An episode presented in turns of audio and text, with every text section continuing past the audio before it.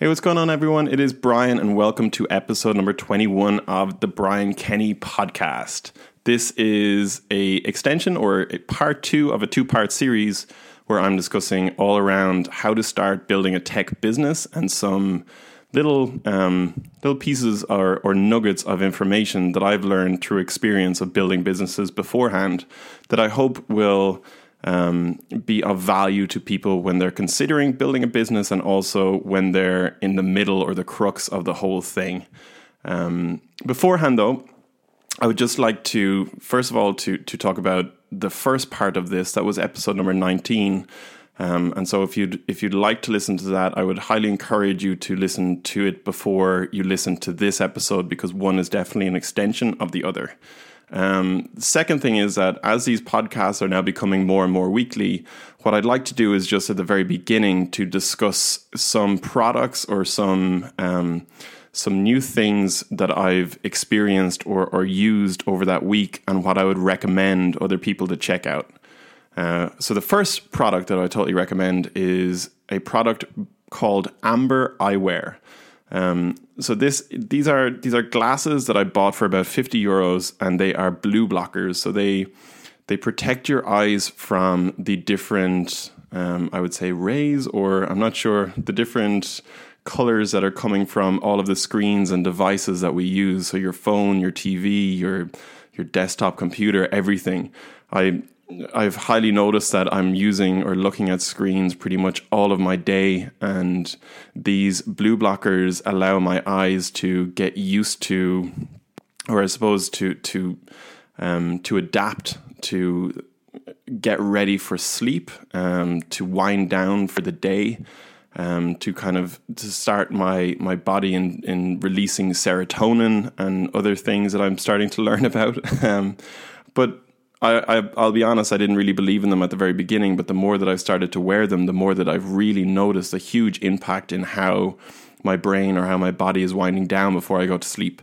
Um, so these are it's a company that's been recommended to me, and I'd highly recommend it to other people. So that's Ambr Eyewear, and I will leave a link for that in the description or in the show notes.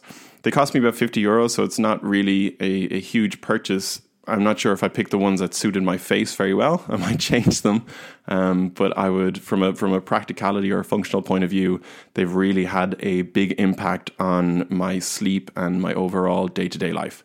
So I'd, I'd, really recommend that. Um, another thing that I recommend this week is the latest episode that's come out of the Tim Ferriss show. So, those of you who are not already listening to or following Tim Ferriss, I would highly recommend that you do.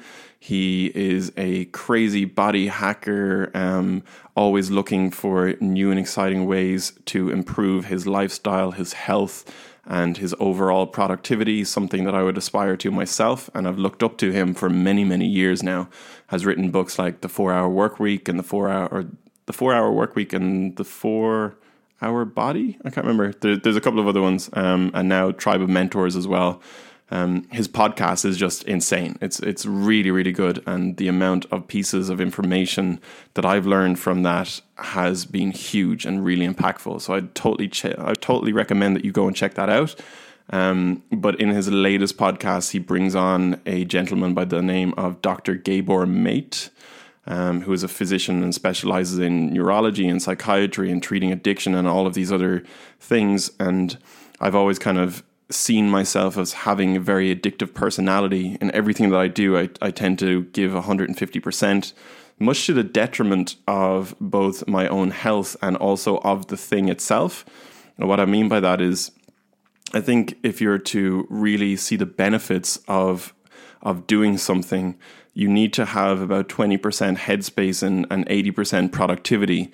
So when I'm giving it 150%, I'm actually I'm I'm overdoing it in both my mental capacity, my ability to think through the problem, and other other elements. So it's how to curtail, or or what Dr. Gabor Mate discusses during that podcast is how to curtail that, how to how to um, look at the world very objectively, how to see different triggers, and how to use them um, in order to not overdo things. I would highly recommend that podcast to anybody. Um, okay, so let's get into the show. So in this um, in this part of the the series, I'm going to be discussing uh, money, capital, and cash flow, so the finances of a business and when you're starting to get going, and then the marketing side of um, of your company as well. Marketing is a is a huge Pandora's box and something that I've I've had a passion for many years of my life, but I've also seen that there is a lot of toxicity in in that industry, and especially different products and services that you can buy and what you're getting for your book. Um, okay, so first of all, we will start off with money, capital, and cash flow. Um, so one of the biggest things that I've learned myself, and it is taking me, it has taken me far too long to get to this realization, is the understanding of what my costs are as a business. I know that sounds very simple and and something that you would expect to look at from the very beginning, but it often gets very overlooked. For example, things that I would encourage you to do is to figure out how much does it cost to open my doors on a daily, monthly, quarterly, and yearly basis. And that includes everything from your monthly cost of a license for Dropbox down to your salary costs to absolutely everything. Once you really get to the bare bones of it and you arrive at a figure, let's say that's, I don't know, 5,000 euros per day, that really um, it, it it had a huge impact for me as as a as an entrepreneur of going okay every day that we all go and do this thing are we generating enough to cover those costs? Because if we aren't I personally am paying for the luxury of doing this thing of of running through this journey. And do I really want to spend money in order to you know I'm just I'm not playing the game right and that's not working. So the realization of what it costs to run your business on a daily, weekly, monthly, and quarterly basis and yearly basis really tends to open people's eyes as to what they need to accomplish and get rid of all of the other vanity metrics that goes around business and entrepreneurship. Um, and it, it makes you realize as well where you're spending the majority of your money. You know, so let's say it's costing you 5,000 euros per day, but as you go over that month, you're realizing that, you know what, I'm making about seven grand per day. So I've got two grand left over. That's amazing. I'm, I'm getting, I'm in profitability, I'm making money, things are going as a business should. Um, but still diligently look at what are the breakdowns of that spend. You know, maybe it's 80% salaries and maybe it's, you know, 0.5% in internet services. There's all of these different um, breakdowns that you should accomplish to realize you know, of the money that you're spending, am I getting a good return for each spend? So let's say you have your salaries very uh, weighted unevenly, that some people are getting paid more than others. Are the people that are getting paid more returning more value to the company than the people that aren't? And as you kind of line item them out and break them down piece by piece by piece, you start to put a percentage beside each one. And then, then it doesn't matter if it's daily or weekly or anything at all. You're just seeing a percentage of how how much of your monthly burn rate is being spent on each of these items. And then you can turn around and go, okay, of that spend, how much is the return on investment that I'm getting back from spending that money? and you have to look at it objectively. Do not look at it in any way emotionally. Don't turn around and go, well, you know what, Paddy's a really good guy and he's amazing and stuff. You have to look at it just purely objectively, both on a macro and a micro level. What I mean by that is that even though you're paying for somebody who may be a junior engineer at the time, they will grow into something that's going to be special. You can't just cap them at how they are or where they are right now. They will return later on, but you still have to objectively look at your entire team, your entire outgoings, and make sure that you're getting a good return on that investment. Um, then another good point around this is to understand how much risk you're willing to take. So let's say that five grand per day is actually returning only 4,000 and you're, you're burning a thousand euros every single day. After a while, you'll kind of realize that there is an ebb and a flow and, and a yin and a yang and an up and a down to every single business, right? And it's, it's just the way that it is. Every entrepreneur goes through this. It's not something that is uh, new for anybody. And anybody that tells you that they don't go through it, they're lying and that is that you have great months and you have bad months. And you have to be able to take one with the other, but you also have to strategically plan how you're going to deal with that.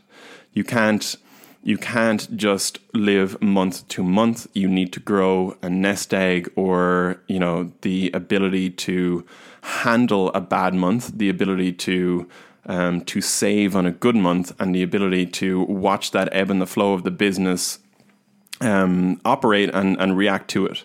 But after a while, if everything is going well, you'll start to, you know, hopefully you have more profit than you do um, expenditure. And if that's the case, you know, that will grow and grow and grow. And after a couple of months or years, you have to think about where you're going to spend that money. Are you going to invest it back into the company? Are you going to hire a bigger and stronger team? What what sort of investment is that going to become? For us it's things like uh, in minicorp anyway it's things like building our own product. It's things like growing the team absolutely. Having nice offices um, building great products holding out for products that we really believe in things like this. They're all investments back into the business and they mean the um, they mean a really strong name for Minicorp, and they also mean a very healthy team, a very healthy product agency.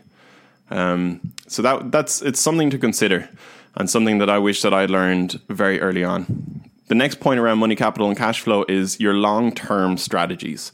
So, how are you going to hire people and why, and how much is it going to cost to hire that person and why? So as your team starts to grow and the business starts to grow, you got to really think about who you're hiring and why you would like to hire them. And don't be afraid to contact people early on with the ideology or, or the thinking behind that I'm going to hire them in three, four, five, six months. There's there's no problem with that, but just be completely honest with the person. Turn around to them and say, I think that you're an absolutely amazing engineer. I love the work that you're doing. I think you're a great designer. Um, but right now, I don't feel my business is able to sustain talent like yourself, but it is something that we aspire to do. I'm working on it, and I would hope to be able to um, bring somebody like you on board in six months and surround them with your company. Show them what it's like to work in the company and how amazing you guys are as a product agency or whatever you guys do, and, and really involve them in the whole day to day operations and let them see the vision and the hunger and the passion and everything that's within your business so that when that six months comes around and everything aligns together that they're just ready to press the button. Everything is prepped and ready to go. Um, other things are like building product right? So this is this is a huge macro play where you're everything that we've done in Minicorp since we were born or since we were a concept has been around building a stellar reputation for ourselves. For people to mention the name Minicorp and and the minute that that's said that it's associated with great products in in their infancy or their first year and a half. So building that long term strategy as, as being known for that is is hugely impactful in how our business grows and thus how our cash flow or capital grows. Um, other things is how is the revenue going to work for you? So as as that business gets more and more cash in the door, what are you going to do with that cash? Why are you going to do that with the cash? And what do you expect to return on that? Please don't think of it as as your own um, as your own mentality. It's more you're almost playing a very strategic game. Think of it more like poker chips. It's not real cash. It's more you're placing it around in different. What's the best way of saying this? You are 100% strategizing on the future of the business. You are playing chess with how the business is going to be. You're going to take risks and some of them will pay off and some of them won't. Um, but you have to consistently, day on day on day, be thinking about what the next move is or where other moves are being played and how you need to adapt to them. It will have a huge importance. Um, other tips and tricks that I've learned around finance in general have been things like I cancel all of my cards every three months, both personally and business wise. I know that sounds crazy. There's a five euro surcharge every time that I order a new card, but there's a huge reason for doing that, and that's it's all of these little. So I, the way that business is built now, especially in technology companies, is everything is as a service. You know, like your food is as a service, your storage is as a service, your email is as a service. And so you've you've so many of these little three, four, you know, ten dollar um, things that are coming out of your account all of the time. And I don't know, I'm with Bank of Ireland, and all it says is like US transaction nine ninety nine or whatever, and then they currency conversion it, and it's just it's so painful to figure out what every single transaction is. That what I do instead is I kill all of my cards every three months, and the services that I care about I put in my new card into, and the services that I don't care about I just let them die and it's a great way because some some of the services they don't actually send you an email or an invoice every month. They just kind of slowly nab away those five dollars and and they accumulate into something. So yeah something something to think about. Okay that ends it for money capital and cash flow and now i'm going to jump into marketing. Um, marketing is a huge element for me and it's it's something that i've been interested in a while. I really believe that you can have the best product in the world but if you can't market it right how will anybody ever know about it? And I think, like, when you think about products like Slack and, and Uber and other services that have come up over the world in the last while, when you really think about it, there's there was 10 versions of Slack that came before Slack did.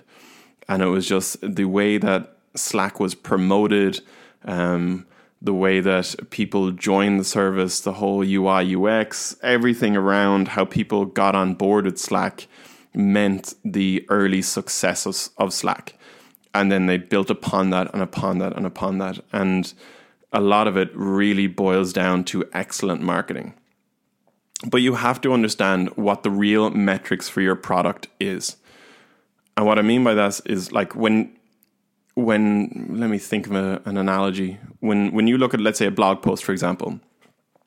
Let's say the blog post is your product and what you would like to happen is for many people to read your blog post right? So that was that was what you set out to do. You set out to write this content and for people to read it um, to experience it and to gather information from it. Except what what really seems to be a big vanity metric instead would be the number of page views on that blog post which is a completely it's it's unstatistical compared to how many people actually fully consume the article. That's it's it's hugely different. And I think I can't remember what service it was on, but um, I think you have to be listening or watching a YouTube video or, or something for at least 30 seconds before it counts it as one view count. That's more like it. That's more like the stuff. And then I see services like medium.com where you write a blog post and people can kind of click on the clap button, the applause button, but they can hold on to that clap and it can go like plus one, plus two, plus three. So you can have several different claps for one user. It makes no sense. Um, so make sure that you're really thinking about the real metrics of of what the marketing return is going to be.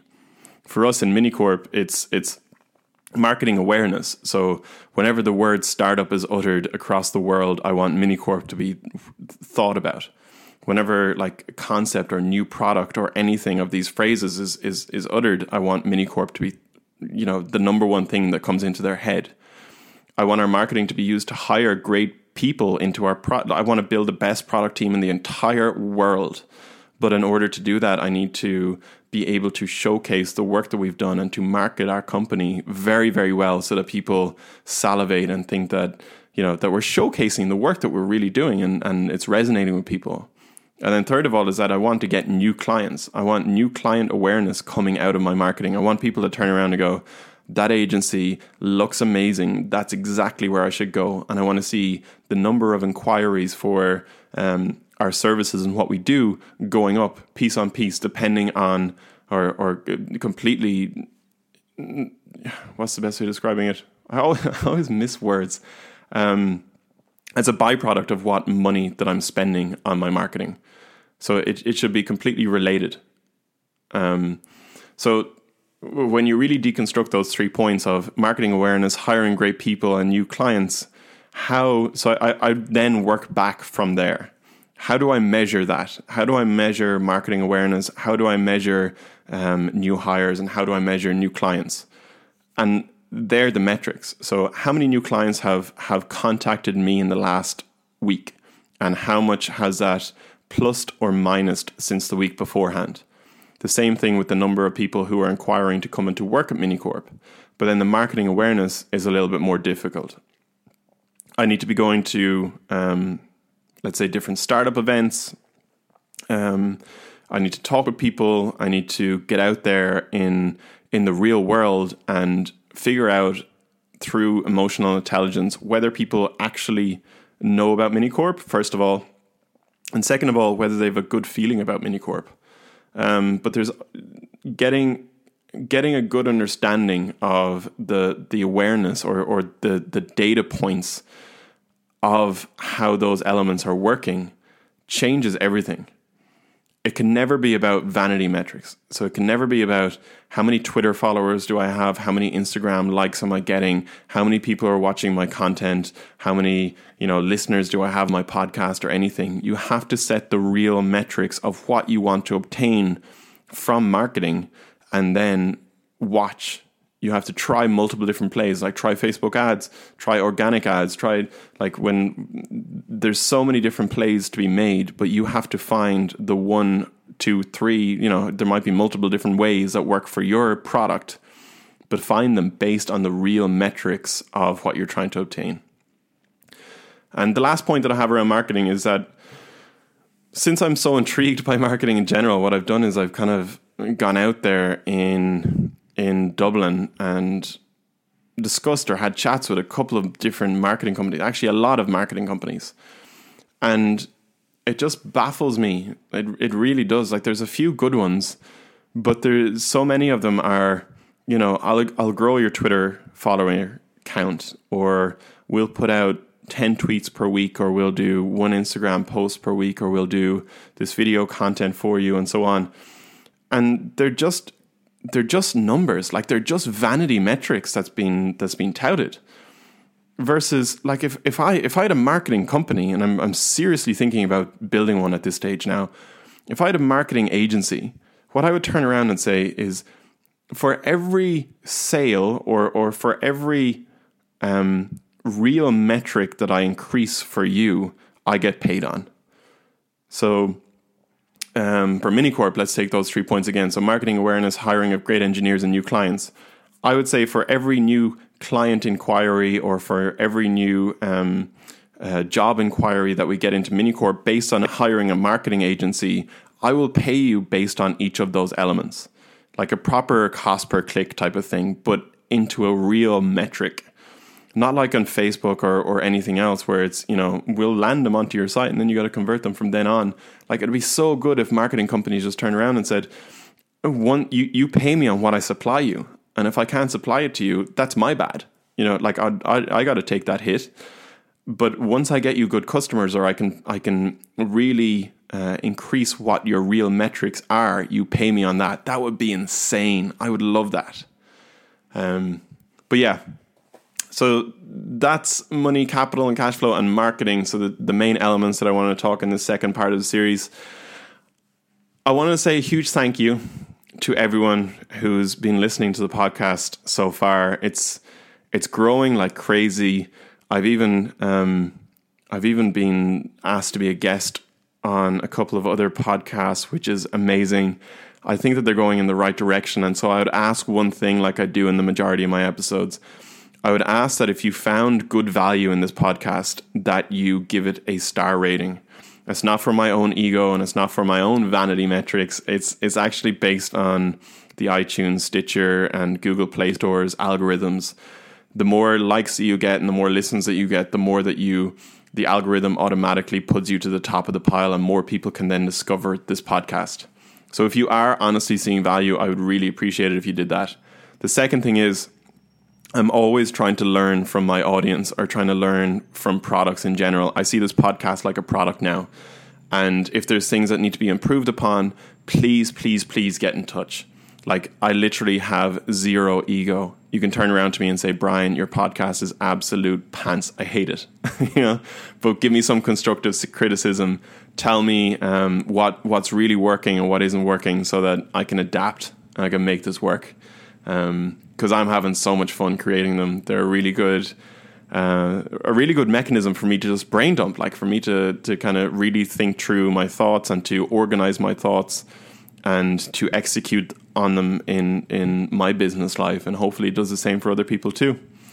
Okay, so thank you so much for listening. I love you all. I hope that nobody has gotten crazy snowed in over these past couple of days in Ireland. It's just been insane with snow. It's completely sporadic, but alas. Thank you very much for listening. and have a great Saturday.